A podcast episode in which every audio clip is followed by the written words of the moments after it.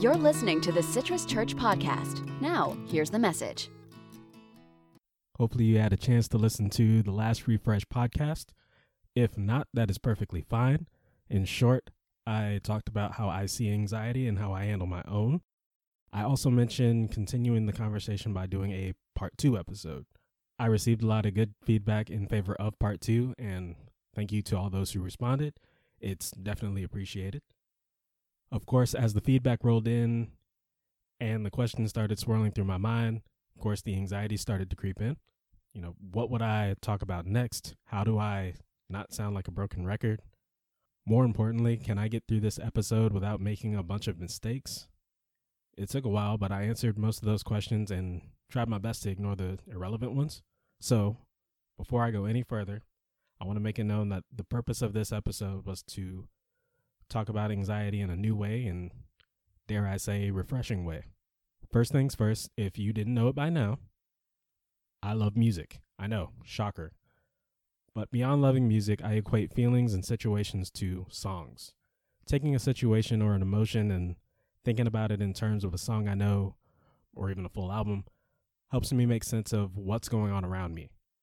That's how I came up with the Anxiety Part 1 episode and how I came across the subtitle for this episode. The Age of Worry is a song by John Mayer that was released in 2012. Here are some of the lyrics Alive in the age of worry, rage in the age of worry. Sing out in the age of worry and sing, Worry, why should I care? Rage in the age of worry, act your age in the age of worry. Sing out in the age of worry and sing, Worry, get out of here. Granted, John Mayer was singing about that back in 2012, but I think we can all agree there's more to worry about now more than ever. Technology puts information like right at our fingertips, and it's a wonderful thing because now we're aware of things we couldn't see.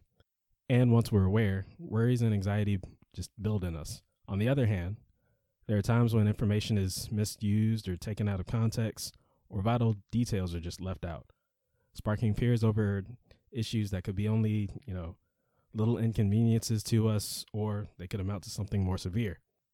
The easiest way to envision the age of worry is through our current experience with COVID 19. Throughout history, when you think about it, we've operated under various definitions of normal. Normal works pretty well until something comes along and changes the norm. Books in print weren't widely available until Gutenberg developed the printing press. Yes, I paid attention in school. Horses and carriages were a main mode of transportation until automobiles came along. There were letters, then telephones, then payphones, and now we have phones that play music, search the internet, and organize our day while fitting right in our pocket. Now, we as human beings, we've been introduced to something that is not only changing the norm and making us reevaluate how we operate as a society, it had the ability to put the world at a standstill. The coronavirus made its appearance months ago, and we've been under its strain ever since. We've had toilet paper shortages, the looming possibility of a meat shortage. At one point, I heard gas rationing was a possibility. That was two months ago. It never happened. Calm down. Regardless of how we feel things could have been handled or how we feel about things returning to normal, it's safe to say things are going to be different after COVID 19, after this pandemic finally settles. For most of us, it's easy to start visualizing ways life could be different. Once we start visualizing how our day to day lives could be different or even difficult, the worries start to set in and the anxiety starts to grow. But before we start overthinking about the future, we have to keep things in perspective. At our house, we have a holly tree. With heavy rain and, you know, good old Florida sunshine, the tree grows and the branches stretch out, and it makes it difficult for our guests to use the walkway up to our house. It also makes it difficult to see who or even what is coming up the driveway when we're looking out the front window. Now and again, we have to go out and trim back the trees so we can see what's going on outside and so our guests can actually use the walkway. And anxiety is just like that tree. It's a natural part of our lives. It's not a bad thing to have around. But like rain and sunlight helps trees grow, our worries and our habit of overthinking causes anxious feelings to grow in us, making the real concern or the real problem difficult to see and our lives in general more difficult. In the same way we trim back the tree branches, we have to try and trim away some of our worries, knowing full well that trying can be one of the hardest things to do. The thing that makes a holly tree what it is are the small berries that grow throughout it. It's important to keep those berries in mind because they can easily be ignored. Those little berries put a burst of color in an otherwise dismal, gloomy looking, sad looking tree. In life, there are little moments that make life feel a little bit lighter. They remind us that there's still things to look forward to.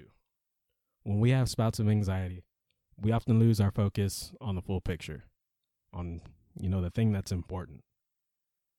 We may also ignore the little things, the bursts of positivity that shrink the power of anxiety and shrink our worries. In a time where it's easy to see everything that's going wrong, we can't forget to hold on to what's still going right. Now, instead of talking about myself some more, because I did that enough in the last episode, I decided to do something different. I reached out to some of our church family and asked, you know, ways that they've been trying to stay positive over the last few months. And here's what I got. Instead of eating at separate times, having dinner as a family. That's been helpful.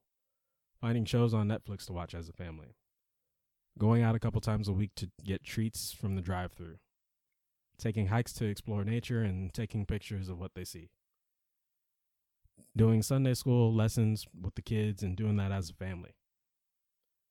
Getting out for a swim and checking out the drive by zoo.